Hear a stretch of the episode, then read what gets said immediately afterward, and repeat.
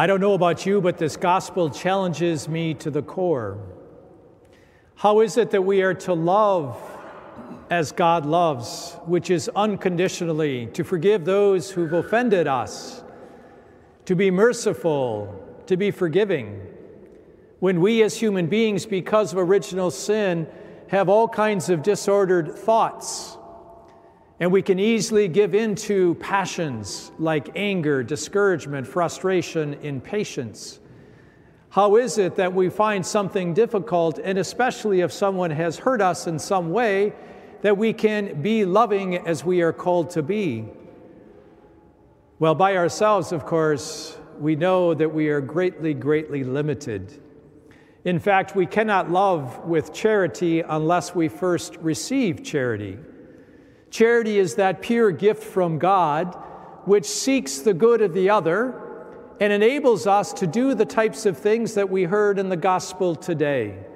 That enables us to rise above our thoughts, our words, and our actions that sometimes are contrary to the call of love.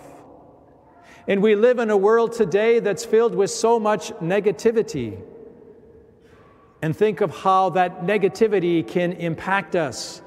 To ourselves, have negative thoughts, perhaps stumble at times to speak uncharitably towards others, not with love and kindness, even in correction, but rather judgmental thoughts. And yet we're told to not judge others. How is it that we are to love in such a profound way when we are so human?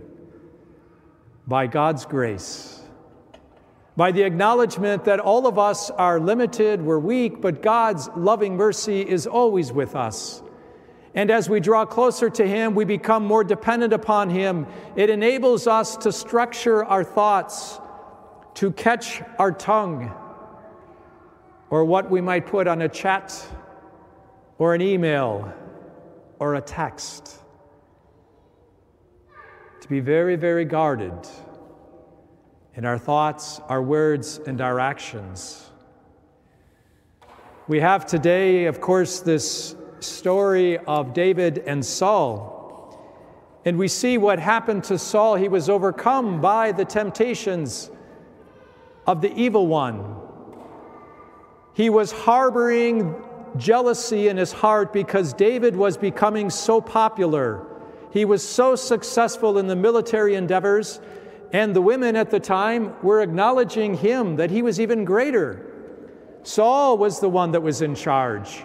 And here's this rising star. How do you deal with the rising star? You try to eliminate them. And that was Saul's strategy because he harbored these things he spoke against David and then he acted upon David, intentionally wanting to kill him.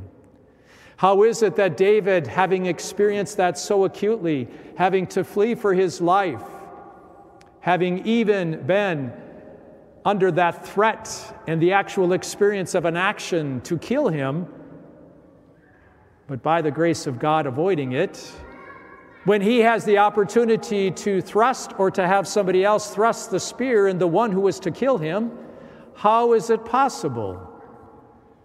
Because David knew that Saul was God's anointed. And when we regard every human being as one created by God, even if they have malicious intent, how do we love them? We know that there are people in the world, in the history of the world, who have been very malicious in their tent and have acted inappropriately in thought, in word, and in action. We could use the example, of course, of Hitler. Well, those kind of people, because they're not open to conversion, they need to be managed so that more harm doesn't come upon other people, as our dear beloved brothers and sisters who were so tormented persecuted, and killed in the unfortunate Holocaust. Of course, we need to manage those people. But what do we do with the people in the world today that are trying to take over or afraid, and so they're trying to take actions to minimize others? What do we do with all this negative speech spread throughout the world?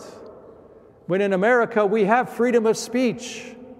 Just because we have freedom of speech does not mean that the Christian should speak uncharitably. Rather, we are called to a higher standard to correct those who are erring, but always with charity. But it's so very important that we don't become overcome by the negativity, that we shut the negative news off. Yes, we need to know what's going on in the world. Yes, we need to pray for conversion. We need to try to correct people. And we need to speak positively in a world where there's so much negativity. And so, our homework for this week, if I might so humbly offer, is that we focus on the positive qualities that we see in others. And we take the time to acknowledge them. We call to mind those who are maybe using the speech inappropriately, the thoughts, the actions, and that we might be like David. We might humbly turn to God and ask for the grace to forgive those who have hurt us, those who are harming the church intentionally, maybe even maliciously.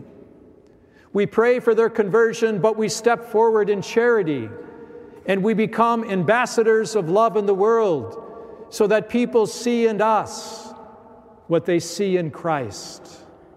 One who loves so much, who's willing to lay down his life in love and to pray for the conversion, to forgive others, and to call them to proper correction. God will do it in us.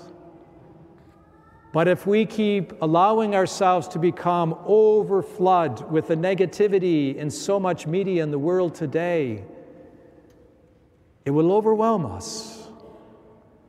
And it will only create a greater disturbance interiorly, which is exactly what the evil one wants. And that is not of God.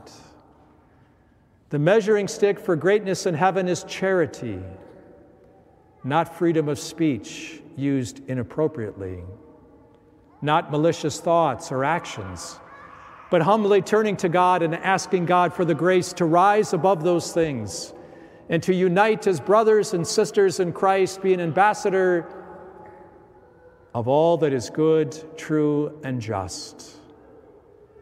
Certainly to name objectively wrong things and whatever our place in life is, in our families, our home, our role in society, in the world, our communities, to speak with charity, humility, and truth, but such that it would attract the other to realize I was wrong.